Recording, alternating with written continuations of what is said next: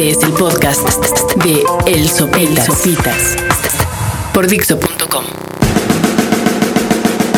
Pues este es el podcast 34 de Sopitas para Dixo.com. Muchas gracias por estar aquí. Sean todos ustedes bienvenidos. Si ya lo conocen, saben de qué se trata. Bueno, la verdad no, porque cada uno va cambiando. Si no los conocen, recomiéndenlos. Eh, pasen de boca a boca de que existen estos podcasts. Explíquenle a sus tías cómo funcionan los podcasts. Sé que va a ser muy difícil, que apenas están aprendiendo a utilizar el DVD, pero probablemente haya alguna que sepa utilizarlos. Hace un par de semanas, queridos, eh, queridos, no sé, la verdad no sé qué sean, no me gustaría decirles escuchas, ni escuchas ni nada, eh, pero bueno, hace un par de semanas muchachos y muchachas, niños y niñas, eh, tuve la oportunidad de asistir a la Cámara de Diputados.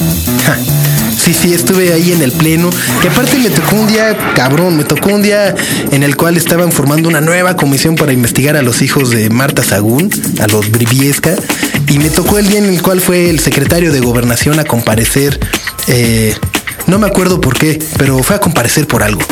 Entonces, eh, la verdad es una experiencia muy rara. De entrada, está bien lejos la Cámara de Diputados. O sí está como por la vía Tapo, que para uno que vive en el sur de la ciudad, pues sí es una excursión larga, ¿no? Eh, y digo, también de cierta manera puedo entender a los diputados que no va, porque si está cabrón la hueva y el tráfico, ir hasta allá y luego si se toca una marcha ya chingar, ¿no? Entonces, digo, creo que yo si tuviera también así como el permiso, si tuviera un diputado ahí que me dijera, no hay pedo, yo firmo por ti, etcétera, pues la verdad acepto que sí no iría algunos días.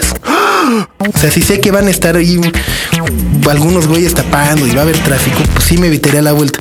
Pero bueno, sé que es un comentario muy irresponsable y muy pendejo de mi parte porque también hay muchas personas que recorren la ciudad eh, mucho más lejos a las 5 de la mañana para llegar a trabajar y se parten el lomo cabroncísimo y ganan el 1% que ganan nuestros diputados. Así que eh, estoy consciente de, de, mi pendejez de pensar así.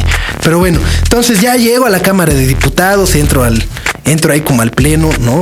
Que la verdad los curules están a toda madre. También entiendo por qué se quedan jetones, porque tienen como la facilidad de hacerse reposet, ¿no? Entonces están ahí como los curules y luego tienen ahí como un tablerillo que también está está bueno porque trae como varios botoncitos para votar a favor, en contra, una huella digital. O sea, según yo todos los fans de 24 se volverían locos ahí, se sentirían Jack Bowers. ¿no? De entrada y seguridad por todos lados, preguntándote qué, a dónde vas, qué haces, etcétera, etcétera. Entonces ya entras ahí al pleno y dices, madres, o sea, como que, pues como que aquí es, ¿no? Todavía estás en el curul. La verdad me senté en un curul. Eh, me puse a ojear la orden del día y me puse a ojear la orden de asistencia. y sí está muy cabrón. Por ejemplo, de, de, del partido del trabajo, que tienen cinco diputados, ese día no fue ninguno. ¿no? Y, así de todos los partidos. Y de los diputados independientes, de los que no tienen ningún partido, creo que tienen 17 y de los 17 iban a ir 16. O sea, está claro que los güeyes que no tienen partido sean los más cumplidos, mientras que todos los pinches partidos que tienen la lana y que se la pasan chingándonos en la tele, en todos lados de vota por mí, vota por mí, vota por mí. No vayan, no hagan nada. Eh, pero, pero en fin. Entonces ya estaba ahí y de repente llegó Kawachi. que la verdad me da mucho miedo en persona verlo. Prefiero hacer bromas de él a sus espaldas y ya que.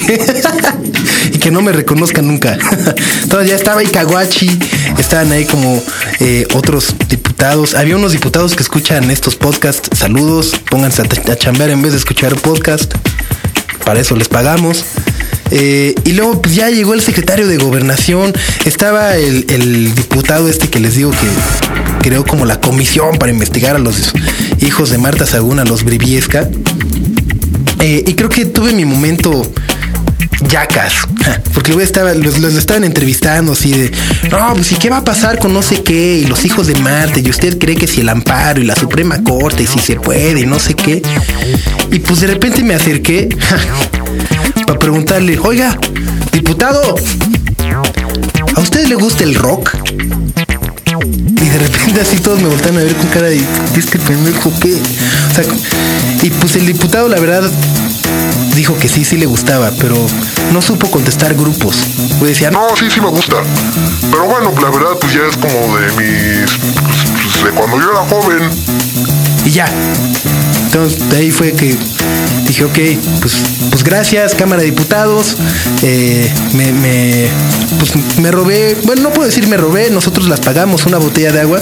O sea, uno no se puede robar nada de ahí porque todo ha salido de nuestros impuestos. Entonces quiero que pues, más bien le, le agandallé a un diputado una botella, su botellita de agua. Eh, como él tampoco espero que se queje porque se ha agandallado mucho más de nuestro pueblo. Y pues ya, la verdad creo que es una experiencia interesante, agradezco la oportunidad de haberla tenido, pero sí creo que la política no, nomás no es para mí. Eh, pues muchas gracias, nos escuchamos la semana entrante, que estén muy bien, adiós. Acabas de, escuchar el podcast de El Sopitas por Dixo.com.